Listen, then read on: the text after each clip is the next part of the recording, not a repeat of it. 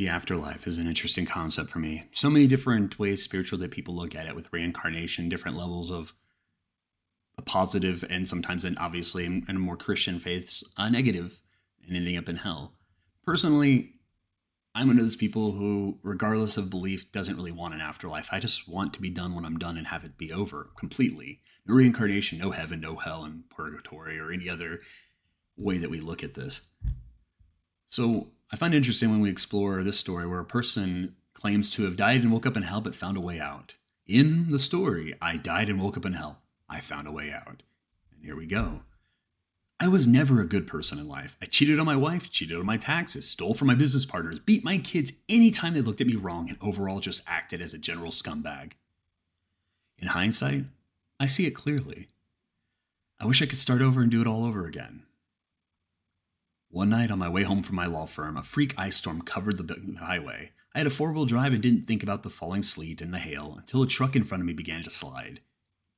Then jackknifed and flipped, and landing not even 10 feet in front of my SUV. I had no time to react. I slammed the brakes in the very last millisecond, but ended up going into the side of the trailer at 70 miles an hour without a seatbelt on. The last thing I remember was the time slowing down to a crawl as I flew through the windshield, shards of safety glass glittering like stars all around me in the winter air. Then it was blackness. I awoke screaming and hyperventilating in the same blackness, but without any pain. In the darkness, I felt my body Running my hands over my arms, legs, chest, and face, I didn't seem to have a single broken bone or laceration. I was even in the same expensive Armani suit I'd been wearing during the accident. It seemed miraculous that I had somehow survived and unscathed, without any even a tear in my suit. I stood up in the darkness, putting my hands out in front of me, and stumbling around in short, hesitant steps. After a few minutes of this, I ran into a wall. The wall felt warm and seemed to vibrate under my fingers. I pushed on it, and my hands went into it. Like pushing into silly putty, I began to rip away the pieces of the wall and throw them behind me, and a shaft of light pierced through the hole that I had just made. The light illuminated the cavern I was in, showing a floor of cobblestone soaked in a layer after layer of red, dark clotted blood. The wall itself looked like the guts of some massive creature. It had long shards of white bone running through the top and bottom of the smaller pieces of bone, connecting them. The rest was some small light, red and vibrating tissue. It was like intestines that had been unspooled to form a never ending solid wall. I looked down at my hands and saw with horror the dozens of black, maggot like worms squirmed all down my wrists and hands. With a yelp and a jump backwards, I frantically tried to shake them off, but I could feel hot stings coming from my hands as they bit me over and over. After a few minutes of writhing and rubbing my hands together, I got them all off. I could feel my heart beating out of my chest and instinctually kept checking the rest of my body to make sure I didn't miss any more of the biting, blood sucking maggots. The soft, fiery light that came through the hole I made in the living room wall showed me a door of the opposite side of the wall from the, from the hall from the wall. From what I could see, it had a straight hallway that went off into the darkness. Having no other good options, I started walking down the hall, the minuscule light quickly fading into nothing. I put my hands and my hands out in front of me and felt the smooth stone walls. I walked straight in line for what felt like hours before seeing a glimmer of red light.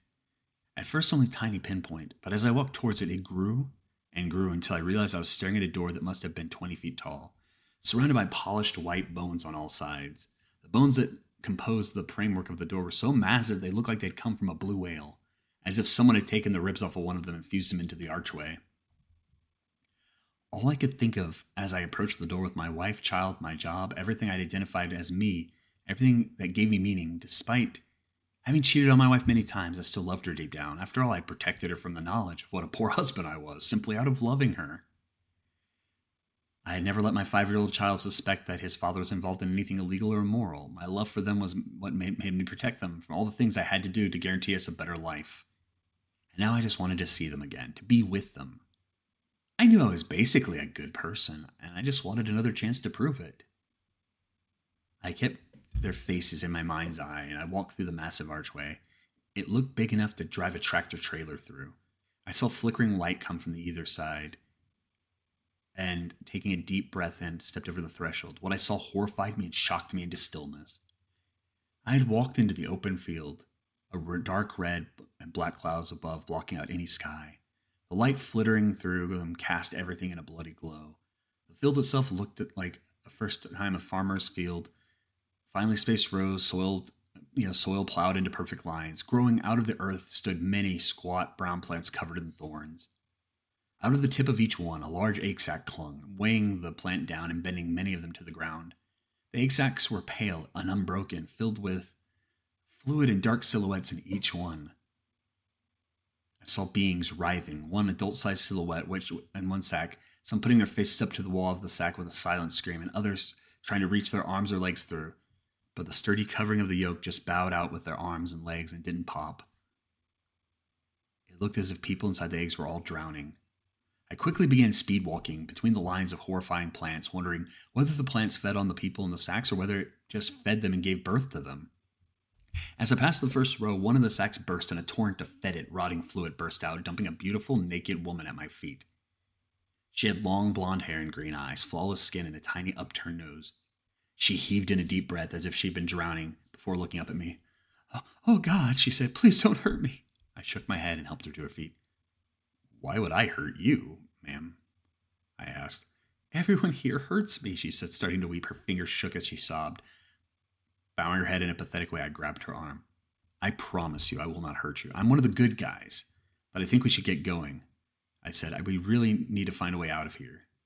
Out of here? she asked, crying and laughing at the same time. There's no way out of here. Don't you know where you are? I shook my head. No. This is hell.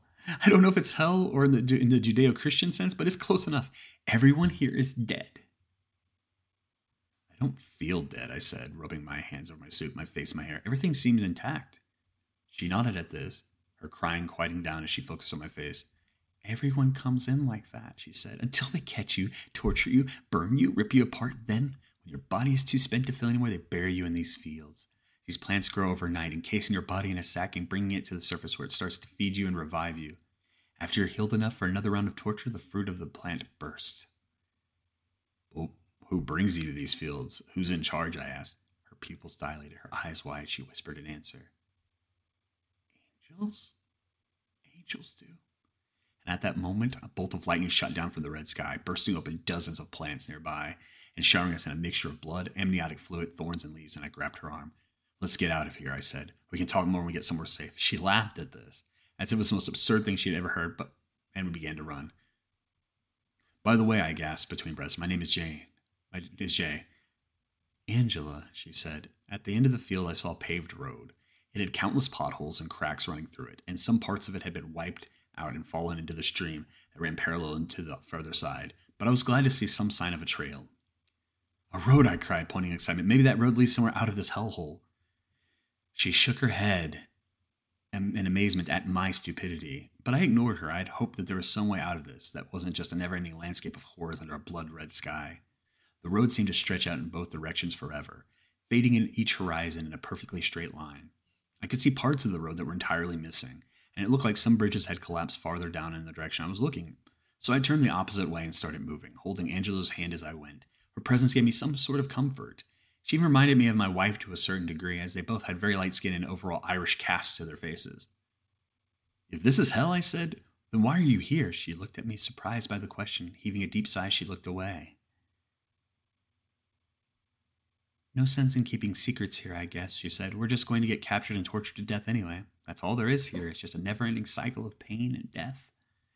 A lot of these people completely lose their minds. And she rubbed her eyes and rubbed her hand over her eyes as if her head hurt her. I always wanted to be an actress, but I grew up having no money, and I met an older man who said he believed in me and that he wanted to take me to LA, but we needed money to get from the East Coast to LA and to live there while I looked for work. He convinced me to rob a bank with him to get it. Needless to say, it didn't work out very well. He got spooked and murdered two of the tellers before security guard came out and shot him in the head. I grabbed his gun and killed the guard, took the money and ran, but when the cops caught up with me, I pulled over slowly, put the gun to my temple, and pulled the trigger.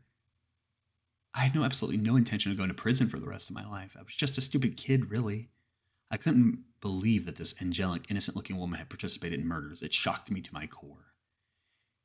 If this is hell, I said, I don't really feel like I belong. Yeah, I did some bad things, but I never killed anyone, never put a gun to anyone's head, never killed an animal. She looked up at me sharply.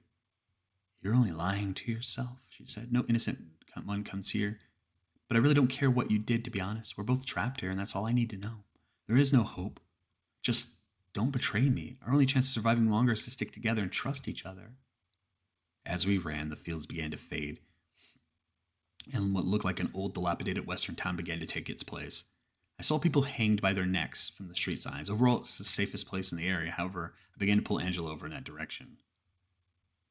There was an old saloon with swinging gates, and we walked inside, wary of the traps. In the corner, I saw what looked like a medieval knight with a massive white wings flowing out from his back. He held the man's mouth open while another man in a full suit of glue, blue, glowing blue armor poured molten lead down his throat. The man screamed for a moment, then lead ate through his neck and he collapsed to the ground. Angels, Angela said to me, their heads turned towards us, but there were no faces there. It was just an empty black void under a platinum helmet, one that seemed to glow from its inner, own inner light. They approached me, and I grabbed Angela. Please, please, take the girl and let me live, I screamed, my heart bursting with anxiety in my chest. They looked at each other, and then back at me. Tell me how to get out of here, and she's all yours. I'll hold her down while you burn her alive or cut her pieces. Please, I just want to see my family. To my utter astonishment, they nodded at me. One spoke in a deep, slow cadence, his voice sounding like thousands of voices of different pitches all mixing and echoing together. You can ride the lightning up to Earth, one said. The lightning connects us to the calling of magic. Those who call on demons or try to contact ghosts, any who are weak and small, can be overwhelmed by those who can ride the lightning up to them and possess them. But you will always return to us in the end. I nodded, throwing Angela in their direction and turning to back to run back into the field. Lightning was crashing all around me now, bursting egg sacs and plants every few seconds, but I was no longer afraid of it. I looked up to the sky and saw a swirling whirlpool of red and black and stood under it as a bolt struck me directly in the center of my head. I felt myself being sucked up at incredible speed and saw above the clouds a deep void. I fell into the void and saw through the, another set of eyes. Two teens played it with a Ouija board in a graveyard, giggling as if it was a game surrounded by black candles. Demons, we call on you to answer us, one in a high pitched voice shrieked. As his mouth, mouth opened, I rushed into it, his eyes widened in shock as I pushed his soul out, sending it spiraling back into the void I just emerged from. I now had complete control of his body. Hey, man, the other kid asked me, Are you okay? I nodded, smiling, looking at the clear sky and feeling relieved to be back. Never been better, buddy. And these stories continue in other parts of the series. But where we end right now is the laughable part where this person, while in hell, thought they were a good person. And, and at the end, at the first chance of betrayal, sacrificed another being to further torment, even though she was likely to receive it anyway, for his own means, and then took an innocent, well, foolishly summoning demons, innocent young teen place, pushing them down to hell in his stead. Look, you got to do the right things because of the right things to, uh, to do, to accept the consequences of your mistakes. And to me, there's not much more vile than someone who will put someone else in their place for punishments that they themselves have earned just to delay the inevitable. So for me, while this story likely continues in ways that I'm curious and may dive in further, I hope that as we read further that this son of a bitch gets what he deserves. Because in the end, hell comes from us all if we deserve it whether we do it as some sort of afterlife or in the life we live. Hell doesn't have to be a place, it's just a state of mind.